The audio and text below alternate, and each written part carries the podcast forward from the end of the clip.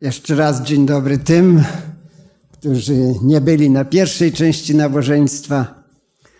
No i witam też wszystkich internautów. Życzę wszystkim błogosławieństwa Bożego. Ponieważ mamy 500 lat od rozpoczęcia wielkiej reformacji w 1517 roku, mamy rok 2017 była zachęta, żebyśmy nawiązywali do kwestii reformacji. Chciałem popatrzeć na pewne wydarzenia w Starym Testamencie, które mogą być określane reformacją. No ale wiemy, że tak naprawdę wszystko zmieniło dopiero przyjście Jezusa Chrystusa. Reformacja może być, może mieć swoje błędy. I ta w Starym Testamencie miała takie błędy. I ta, o której teraz wspomnieliśmy, od 1517 roku.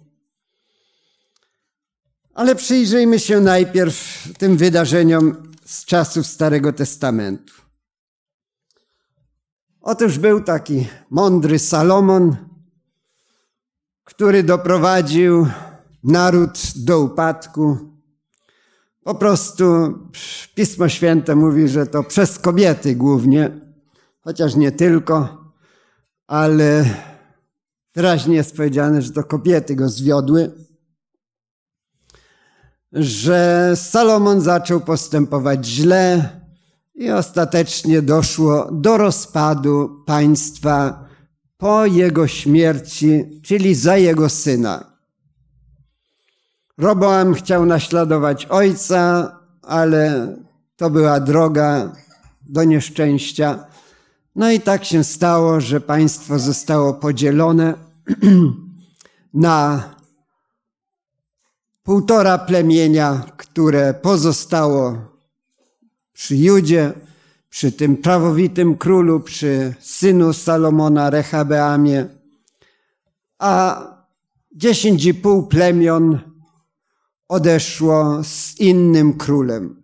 Kim był ten inny król? On na początku nic nie zapowiadało, że będzie królem. Był, a można by go dzisiaj tak określić, majstrem budowlanym, Kierował jakąś grupą murarzy. Niewiele wiemy o nim, o jego pochodzeniu. Moglibyśmy więc powiedzieć, człowiek znikąd, z prostego ludu, robotnik. No niektórzy myślą, że a tam ci, co są w górze, to są zepsuci. A jakby byli z prostego ludu, to wtedy by to byli porządni przywódcy. tak myśleli, kiedy powstawała rewolucja komunistyczna. Sami byli wszyscy z dołów, ale nie poprowadzili dobrze żadnego z tych narodów, które przyjęły komunizm. No więc e, Jeroboam miał zostać królem, zresztą zapowiedział mu to prorok Achiasz. Przez jakiś czas musiał się ukrywać, w Egipcie był, ale ostatecznie wrócił. Trzeba powiedzieć, że był człowiekiem zdolnym, sprytnym. Bym powiedział po ludzku bardzo rozważnym. Można by powiedzieć, że mądrym na swój sposób. Bo zaczął myśleć teraz tak. No, powstały dwa państwa, ale żeby to z powrotem się nie połączyło. Bo tendencja jest, jeśli to jest ten sam naród, na przykład Niemcy, robili wszystko, żeby się połączyć. Inne narody też, no chociaż to różnie bywa. Ale co zrobić w takim razie, mówi, żeby nie doszło więcej do połączenia? No więc zaczyna robić pewne reformy. Pierwsza Księga Królewska, dwunasty rozdział, wiersz dwudziesty szósty i dalej będziemy czytali. Czytajcie ze mną razem tą pierwszą królewską, bo tu będzie więcej tych wersetów. Co zrobił e, Roboam? Pierwsza Królewska, dwunasty rozdział. Wtedy przyszło Jeroboamowi na myśl, hmm, łatwo może teraz wrócić władza królewska do domu Dawidowego, czyli z powrotem do połączenia państwa. Jeżeli bowiem lud ten będzie chodził składać ofiary do domu pańskiego do Jeruzalemu, przylgnie z powrotem serce tego ludu do ich pana Rehabeama, króla judzkiego. I wtedy, zabiwszy mnie, powrócą do Rehabeama, króla judzkiego. Muszę coś zrobić.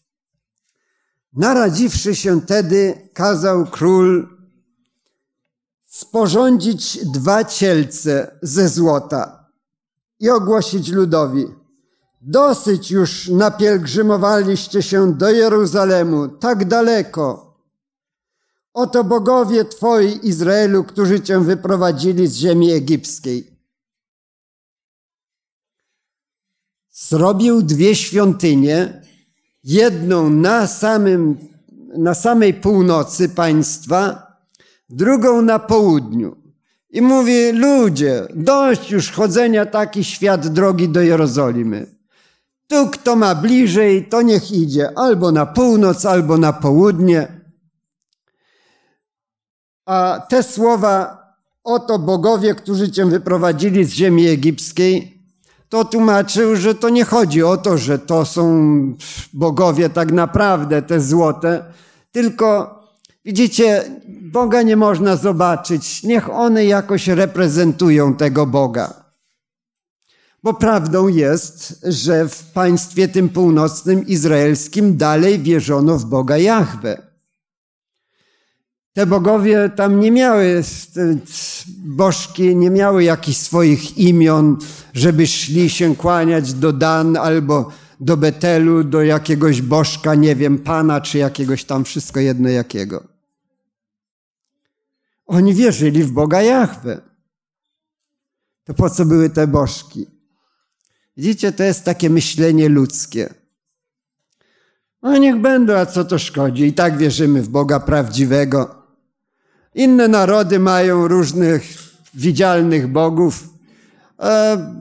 No one będą nam jakoś tak tylko przypominały, że jest Bóg prawdziwy Jahwe. Co więcej zrobił? Wiersz 29 mieliśmy czytać. I kazał jednego ustawić w Betelu, a drugiego ustawić w Dan. E, następnie wiersz 31. Pobudował też świątynki na wzgórzach. No przecież już były dwie świątynie. Po co jeszcze świątynki? A to takie kapliczki, żeby ludzie mieli bliżej, bo przecież nie będą chodzili tak daleko każdego dnia.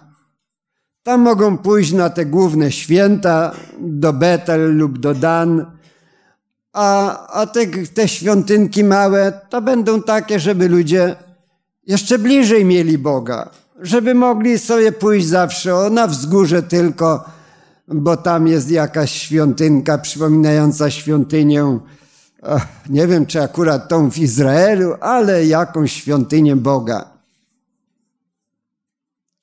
No źle myślał? Trzeba pomóc ludziom, żeby ich ta religijność była jeszcze lepsza. Co dalej czyni? Wiersz 31, e, druga część.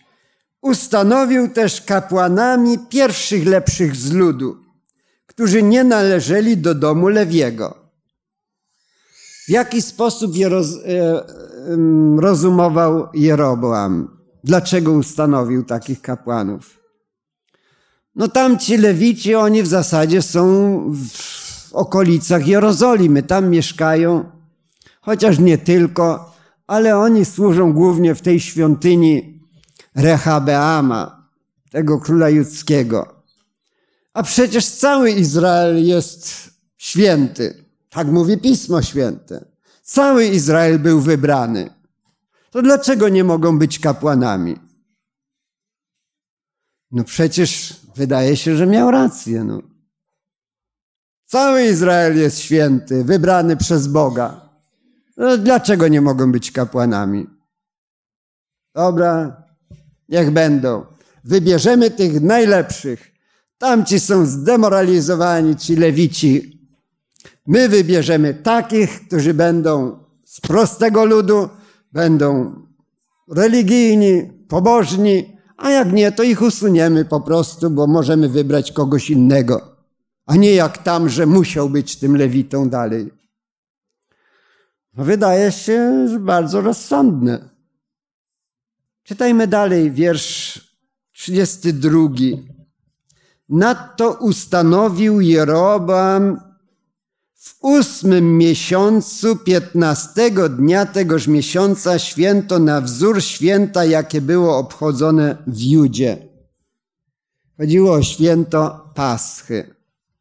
Przeniósł to święto z pierwszego miesiąca na miesiąc ósmy.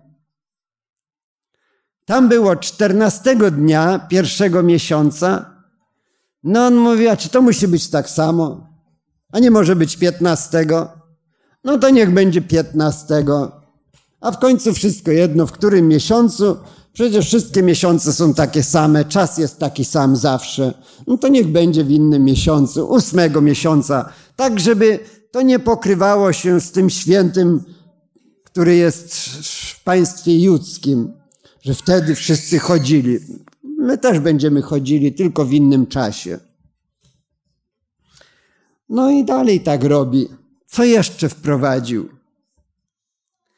Wiersz 32, druga część. I składał ofiary na ołtarzu. Kto? Król składał ofiary. Może jeszcze wiersz 33 dokładniej to wyjaśnia. Tak więc składał ofiary na ołtarzu, który, który kazał sporządzić w Betelu, 15 dnia ósmego miesiąca, to jest miesiąca, który sam wymyślił, on wymyślił, aby w nim ustanowić święto dla synów izraelskich i co? I zwróćcie teraz uwagę, uwagę. I składał ofiary na ołtarzu, składając też ofiarę z kadzidła. A gdzie składało się ofiarę z kadzidła? W samym budynku świątynnym, bo ołtarz kadzidlany stał przed samą zasłoną. A kto mógł wchodzić do świątyni? Tylko kapłani mogli wchodzić do świątyni, do tego miejsca, gdzie składano ofiary z kadzidła. Najwyższy kapłan mógł wchodzić jeszcze za zasłonę. Ale czytamy, że on czynił to, co wolno było czynić kapłanom. Czyli w jakimś sensie połączył dwie funkcje, których w Izraelu nie wolno było połączyć. Przywództwo religijne z przywództwem świeckim. Tam było wyraźnie odznaczone, kapłani nigdy nie mogli być królami, a król nigdy nie mógł być kapłanem. Ale teraz król pełni funkcję również kapłana sam składa ofiary z kadzidła. Nie wiem, czym się tutaj kierował. Być może pychą. Chciał pokazać, kim on jest, że jest czymś więcej niżeli tylko królem, niżeli przywódcą świeckim. On jest również przywódcą duszy ludzkiej, duchowym przywódcą narodu. To jest prawdziwy przywódca, a nie tylko częściowy ciał ludzkich, a za duszę odpowiada kto inny. On będzie przywódcą duchowym i przywódcą świeckim. No tak się stało, a później czytamy w 15 rozdziale, wierszu 25 takie słowa. W drugim roku panowania króla judzkiego Asy objął władzę królewską nad Izraelem, czyli tym państwem większym, objął Nadab, syn Jeroboama. i panował nad Izraelem dwa lata i czynił to, co złe w oczach Pana i kroczył drogą swojego ojca i w jego grzechu, którym przywiódł do grzechu Izraela. Zwróćcie uwagę, że on tak mądrze to wszystko pomyślał, a Bóg to nazwał grzechem i odstępstwem. Co gorsze, że to, co zrobił Jeroboam, to się utrwaliło i już wszyscy następni królowie robili to samo. Tutaj czytamy o Nadabie, synu Jeroboama, że on też to wszystko czynił, co jego ojciec. Moglibyśmy czytać inne wiersze, 33 na przykład. W trzecim roku panowania Asy, króla judzkiego, objął władzę królewską nad całym Izraelem Basza, syn Achiasza, panował w Tirsie 24 lata, lecz czynił to, co złe w oczach Pana i kroczył drogą Jeroboama i w jego grzechu, którym przywiódł Izraela do grzechu. W ten sposób powstała pewna tradycja. Albo tak robił nasz pierwszy król, ten, który założył nasze państwo, my się trzymamy też tej tradycji naszej izraelskiej. Nie będziemy patrzeć, co tam robili, robią w Judzie. My mamy swoją tradycję. I wszyscy następni królowie też tak samo chodzili, czy do Betel, czy gdzieś indziej. Królowie składali ofiary i zwykłe, i skadzidła i tak dalej. To była ich tradycja. Gdy patrzę na chrześcijaństwo, to mogę powiedzieć, że nie jeden człowiek to zrobił, ale powoli zrobiono to samo właściwie, co e, stało się w Izraelu. Pismo Święte mówi, że Jezus jest naszym najwyższym kapłanem, a my wszyscy w zasadzie w pewnym sensie jesteśmy kapłanami, tak, tak zwane powszechne kapłaństwo. Ale proszę popatrzeć, co teraz jest, czyli co zostało przekazane już w formie tradycji z tam jakichś wieków. Mamy kapłanów, którzy mają taką moc, że mogą Jezusa sprowadzać na ołtarz. Tak mówią. Boga mogą sprowadzać na ołtarz, gdy kapłan wypowiada słowa. To jest ciało moje, ciało, chleb zamienia się w ciało Pana Jezusa. Kapłani mają władzę wielką. Hierarchia cała jest. A ten Jezus, który był takim pokornym kapłanem, teraz jest władcą państwa i kościoła i tak dalej. Jest cała hierarchia, począwszy tam od e, jakichś proboszczów, poprzez dziekanów, poprzez biskupów, arcybiskupów, kardynałów i tak dalej. No tego nie było, no. Ale ludzie pomyśleli, a czy to źle? Jednego mieć tylko kapłana, nie widać go. A nie może być tu na ziemi zastępca tego kapłana. No, przecież to musi godnie reprezentować tego kapłana, który tam jest w niebie. A więc stąd szaty, potrójna korona i tak dalej. Tak powstał system kapłański. Wprowadzono inne święta. A czy to ważne, czy to będzie siódmego dnia? Jeroboam wprowadził święto Paschy na przykład w ósmym miesiącu. No i ludzie chodzili do świątyń. Tak, to zaczęto inaczej, w ogóle liczyć dnie od północy do północy. Albo to różnie ludzie patrzą na zachód słońca. Niech to będzie dla wszystkich jednakowo, a nie tutaj. Tu zaczynają, tam dopiero za dwie godziny zaczynają sobotę. No takie to trochę. Zrobimy to lepiej. Dla wszystkich o północy. No i może komuś wydawało się to mądre. Duchowy przywódca Kościoła stał się jednocześnie przywódcą państwowym. Papież jest władcą państwa Watykan Jest przywódcą e, i religijnym, i jest przywódcą państwowym. Jak jedzie gdzieś na przykład do jakiegoś państwa islamskiego, to może się podać jako przywódca państwa, przyjechał z odpowiednimi honorami, trzeba go więc przyjąć, no bo przecież przyjechał przywódca państwa. A więc można wykorzystywać to bardzo mądrze. Sprytnie pomyślane? Tak rozumował Jeroboam. Będzie przywódcą e, w pełni i, i tym religijnym, i państwowym. Ale komuś się to nie podobało jednak.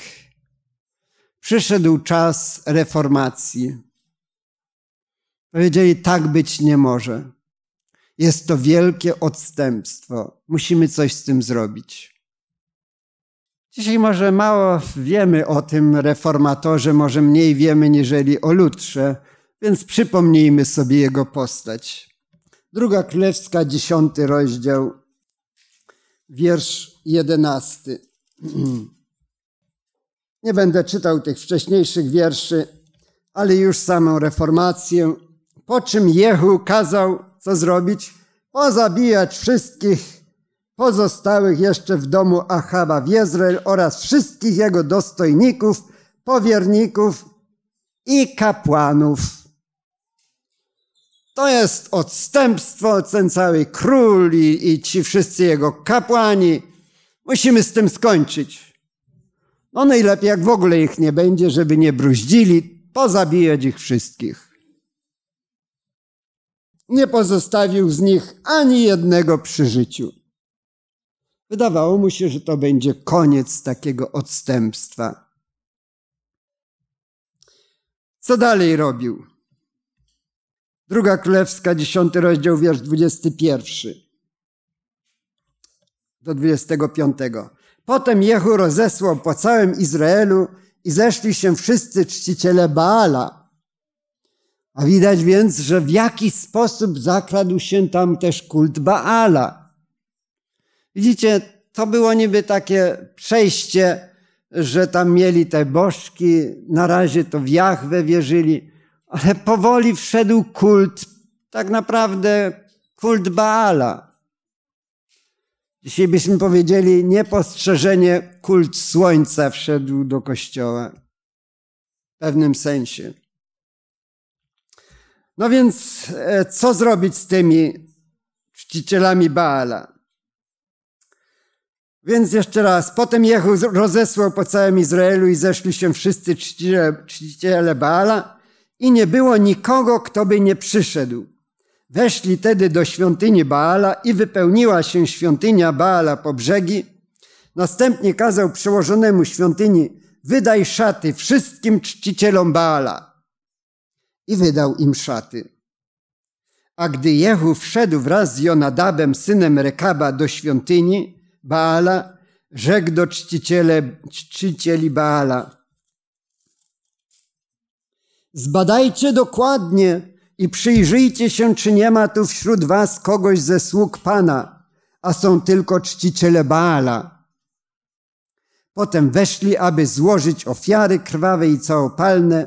Jehu tymczasem ustawił sobie na zewnątrz osiemdziesięciu wojowników i rzekł, jeśli by ktoś pozwolił wymknąć się komukolwiek z tych ludzi, których ja wydaję w wasze ręce, przypłacie to swoim życiem. Gdy tedy zakończono składanie ofiar całopalnych, rzekł Jehu do gońców i adiutantów, wejdźcie tam i wybijcie ich, niech nikt nie wyjdzie cało. Wtedy gońcy i adiutanci wybili ich ostrzem miecza i powyrzucali ich i doszli aż do baszty świątyni Baala. Wiersz 27. Następnie rozbili posąg Baala, zburzyli też świątynię Baala, i uczynili z nich co? Ze świątyni? Kloaki. To mocne słowo. My mamy dzisiaj słowo takie ubikacje zrobili, ale to jest powiedziane jeszcze gorzej. To takie kloaki zrobili ze świątyni Baala. No to była reformacja. To nie takie coś troszkę. tylko wszystkich odstępców wybili, wybili, wybili. Niech zostanie tylko dobry lud, lud wierny Bogu. No tak to Jehu reformator robił. Ale trzeba powiedzieć, że ta reformacja też nie była prawdziwą reformacją, takiej, jakiej by Bóg oczekiwał. Bo nam mówi Słowo Boże w wierszu 28. W ten sposób Jehu usunął Baala z Izraela. Jednakże od grzechów Jeroboana, syna Nabata, w który wciągnął on Izraela, Jehu nie odstąpił. Od złotych cielców, jakie były w Betelu i Dan i tak dalej. Jehu coś zrobił, jednakże od grzechów Jeroboama, syna Nebata, nie odstąpił. Gdy myślę o reformacji XVI wieku, to trzeba powiedzieć, że no dość dużo zrobili. I trzeba to uznać, ale robili to też nie tak, jakby Bóg chciał. Nie wszystko było zgodne z wolą Bożą. Bóg powiedział, żeby miłować każdego człowieka. Miłować.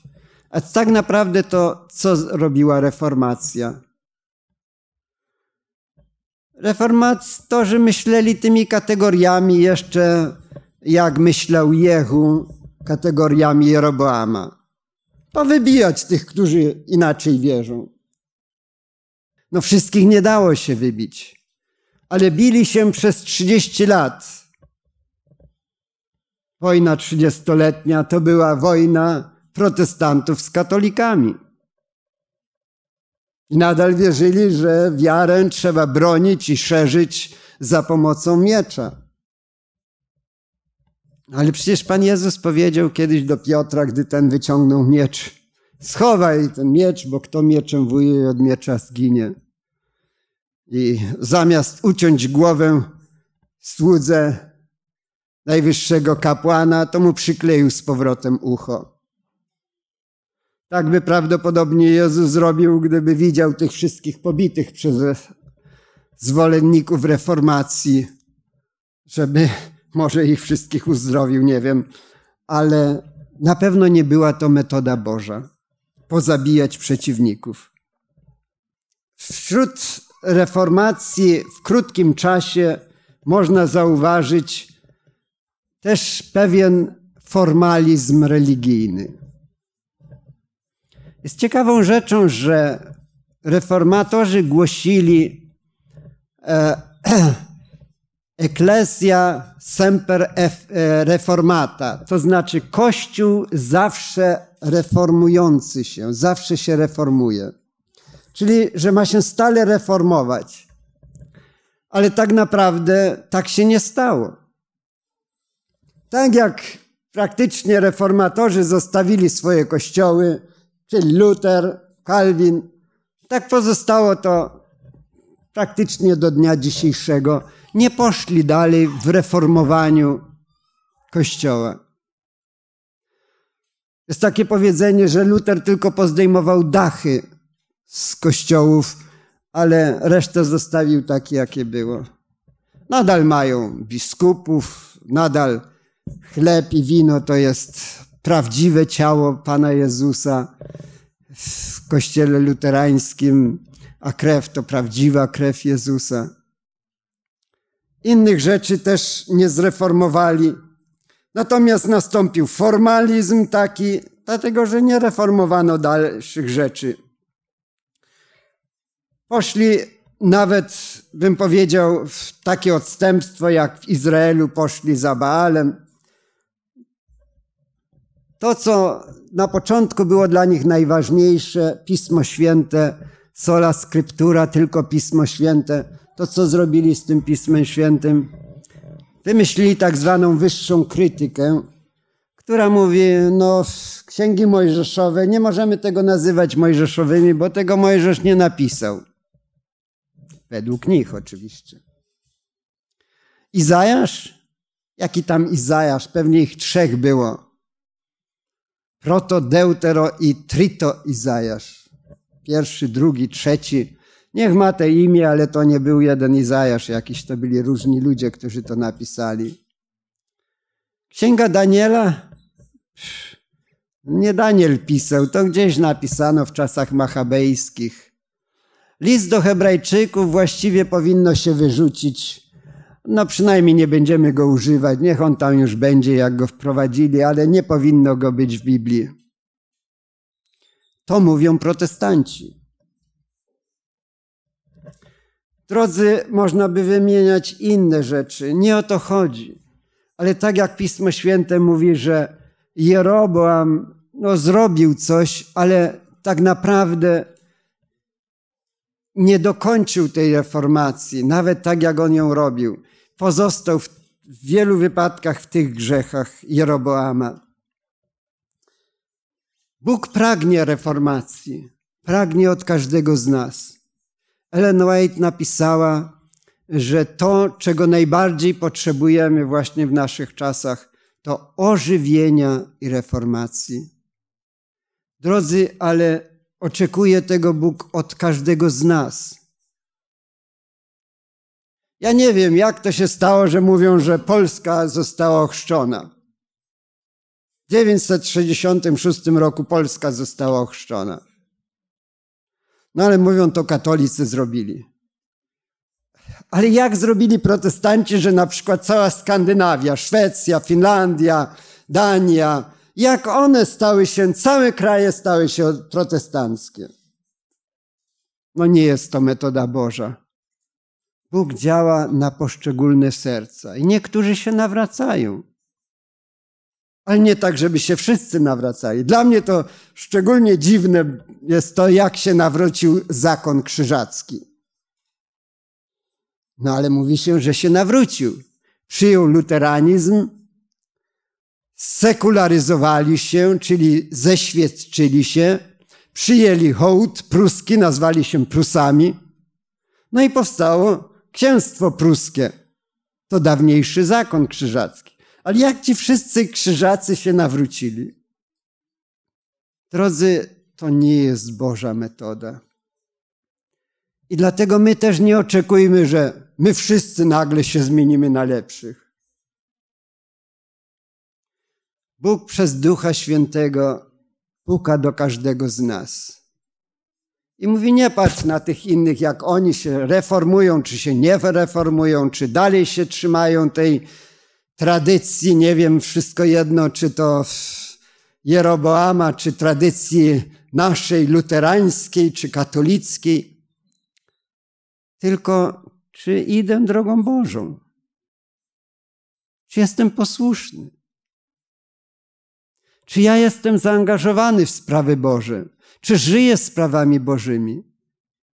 Paweł pisał, czytaliśmy to, biada mi, jeśli bym Ewangelii nie głosił. Drodzy, to, że jesteśmy w kościele, to jeszcze o niczym nie świadczy. Tamci też byli ludem wybranym, Izraelem. Tak samo w późniejszym czasie Kościół chrześcijański, katolicki też. Pochodzili od samego Piotra, mówili.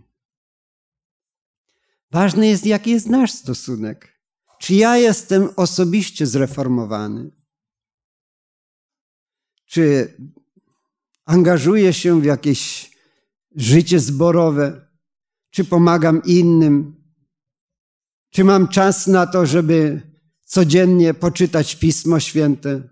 Pomyślcie, czy nie potrzebujecie reformacji? Czy my wszyscy nie potrzebujemy reformacji? Ellen White pisze, że to jest właśnie potrzebne. Stale się reformować. To jest zasada Boża. Codziennie prosić o Ducha Świętego, o zmianę naszego życia. Czy biorę udział w zebraniach, nie wiem, modlitewnych, nauczycielskich, czy angażuję się jako diakon może? Pomyślcie, każdy z Was, bo inaczej to nie ma sensu tutaj przychodzić. Jeśli tak naprawdę nie praktykuje tego, co wskazał Bóg, co wskazał Bóg, to sama nazwa religijność, czy będę się nazywał, że jestem w kościele reformowanym, czy nie, nikomu to nie pomoże. Ja bym powiedział, że szkoda czasu. Pismo Święte też tak mówi. Bądź albo zimny, albo gorący. Nie ma sensu być letnim. Już lepiej, żebyś był zimny, idź sobie tam i rób co chcesz w świecie. Przynajmniej nikt się nie będzie gorszył tobą w zborze. Jak chcesz żyć po świecku? Ale Bóg wzywa, bądź raczej gorący. Gorący. Niech to będzie widać Twoje chrześcijaństwo. I o to chodzi w reformacji. Pewnie, że Luther zrobił dużo, Kalwin i inni, to byli ludzie pobożni. Na ile wiedzieli, to praktykowali to, co znali i praktykowali to z całego serca. Wielu innych też. Ale późniejsi zostali tylko tak już w kościele i formalnie. Skandynawia przyjęła Słowo Boże, protestantyzm. Nie wierzę, żeby tam większość była nawrócona. No ale są protestantami. Drodzy, żeby nie było tak z nami, niech to będzie pewna lekcja historii, ale lekcja dla każdego osobiście. Bądźmy albo zimni, a lepiej gorący. Reformujmy swoje życie, oczywiście z Bogiem, bo to On może uczynić. Niech nam Pan w tym pomoże. Amen.